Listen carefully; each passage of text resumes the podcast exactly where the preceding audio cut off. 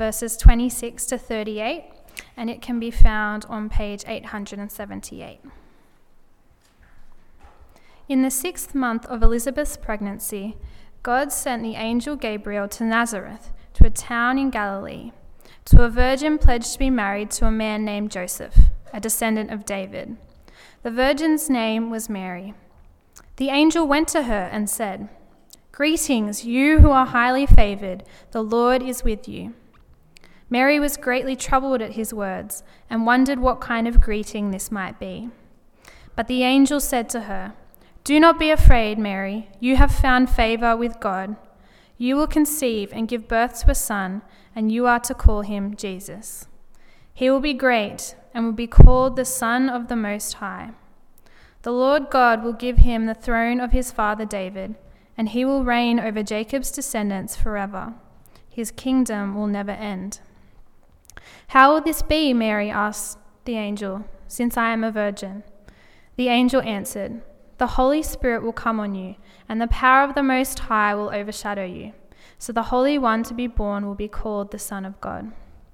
Even Elizabeth, your relative, is going to have a child in her old age, and she who was said to be unable to conceive is in her sixth month. For no word from God will ever fail. I am the Lord's servant, Mary answered. May your word to me be fulfilled. Then the angel left her. Good evening, everybody. John Lewis is the name for those who don't know me. It's a privilege to be asked to speak on Christmas Eve. Well, tonight we're going to be talking about making the impossible possible. But before we do, let's pray. Holy Spirit, on the eve of Christmas, may we feel your presence right now. May we, we can pray, you can give me the words to speak, but it's Jesus alone who can save us. Amen. Well, what is unique about the following people? Physicist and mathematician Isaac Newton, actor Humphrey Bogart, Canadian Prime Minister Justin Trudeau, season 20 winner of the Survivor um, Boston Rob Mariano, drug lord and escape artist El Chapo, cricketer Alastair Cook, and our very own Chris Sinfield.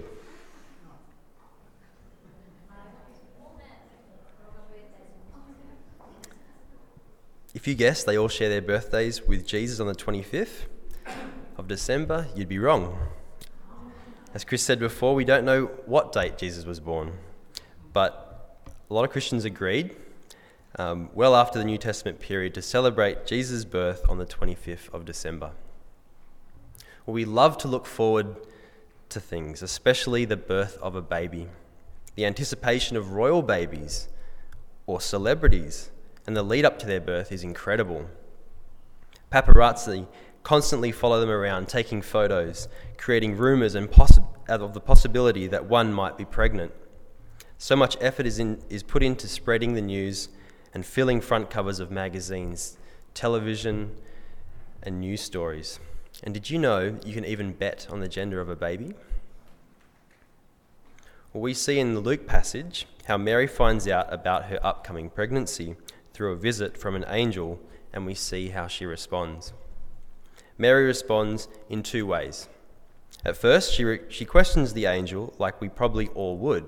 Verse 34. Keep that Luke uh, reading open if you've got it there. In verse 34, she says, How will this be, since I'm a virgin? And later in verse 38, she accepts and is willing. I am the Lord's servant. May your word to me be fulfilled. Mary's response in verse 38 she was willing and accepted. She believed the angel's words and agrees to bear the child, even though this seemed impossible in human standards. But God is able to make the impossible possible. She was willing even before she knew what Jesus would do for her and for all mankind. What is our response when we don't understand something? especially when it's supernatural? Are we skeptical? Do we immediately say, No, I don't believe that? How could that ever happen? Take the moon landing, for example. A lot of people witnessed it on TV all over the world, yet some people, they just, they, they still doubt whether it was real. Well, the birth of Jesus to a virgin is a miracle that many people still find it hard to believe. We are reminded of some of the responses to seemingly unbelievable promises throughout the Bible.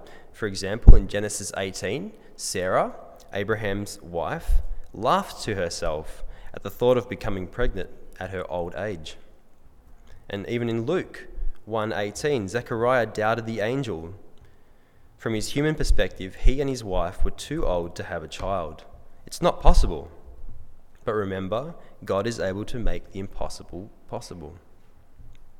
Verse 36 Even Elizabeth, your relative, is going to have a child in her old age, and she was said to be unable to conceive, is in her sixth month. Jesus' cousin John, whose parents were Zechariah and Elizabeth, was also born under exceptional circumstances. Will we be like Zechariah or Sarah, or will we be like Mary? Trust and believe like Mary, or only trust when you have all the answers and evidence like Zechariah? As followers of Jesus Christ, our response to God's demands is to be willing and obedient, not laugh or doubt. If you ever catch yourself doubting God's word, remember verse 37 For no word from God will ever fail. And we have evidence of this from the Isaiah passage that was written 2,700 years ago. Therefore, the Lord himself will give you a sign. The virgin will conceive and give birth to a son, and will call him Emmanuel. We see in Luke the fulfillment of the prophecy from Isaiah that a virgin named Mary will conceive and will give birth to a son, Emmanuel, the Christ. Are we willing, in front of our family, our friends, or our colleagues, to openly say what we believe and what we celebrate at Christmas? Or just go along with what's popular and talk about the traditional aspects with no regard for the meaning of Christmas? As we approach Christmas, it's easy to get swept up in all the busyness, the worldly pressure of commercialism, and the frantic rush to get everything done before the day. It's easy to do everything other than remember the reason for the holiday season and push Jesus' birthday to the side. We need to quiet our minds and refocus on the implications of the passage we've just looked at. So we can become too familiar with Christmas and the significance of what we are actually celebrating. How will this year, next year, the, the years to come, how will they be different? See, maybe you've been a Christian for so long that the extraordinary birth of Jesus Christ, Emmanuel, has lost some of its significance. What will be our response? Will we be like Zechariah and doubt, or be like Mary and have a healthy skepticism, but be open to following Jesus? There is a God. You and I are not God. Who gets to decide what is right and wrong? If it is you, then you have made yourself God of your life.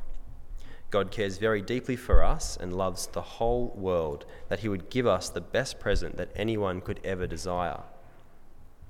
No other religion's God has become a baby, a real human who was vulnerable and would face all the struggles that we do. What type of God would do that for us? One that loves us. We are reminded in one of the most famous verses John 3:16, God so loved the world that he sent his son to be the savior of the world and to give us eternal life. But why would you want to do that if you were God? Jesus came into the world as a baby. He was vulnerable. He suffered all the things as a human does. Why would he want to become vulnerable? Well, he did this because he loves us and he wants to be in relationship with us. He did this so that we could become human, sorry, he could become human and die for us, taking the penalty for our sin. So, how do we respond to such an announcement? We have a choice. We can be like Mary, who was skeptical at first. She asked reasonable questions. Verse 29 How will this be since I'm a virgin? She went from being skeptical to submitting. Or, in other words, she says to Gabriel, the angel, All right, I'm willing to do my part, but you need to explain how we're going to handle this one little problem. That's real faith. That's believing the impossible. That's trusting God when the facts argue against it. See, God could have chosen anyone to give birth to Jesus, but he chose Mary, a young virgin living in the little village of Nazareth. She wasn't very important, but she was important to God. And he chose her to do the most important thing one could imagine. He chose her to give birth to his son. See, God still chooses unimportant people to perform important tasks. He has given you and me the task of sharing the good news of Jesus and his love to the whole world.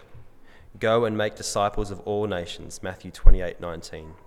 Can you imagine a more important task? This year as we celebrate the birth of Jesus, let us, like Mary, answer God's call. I am the Lord's servant. May your word to me be fulfilled. Merry Christmas.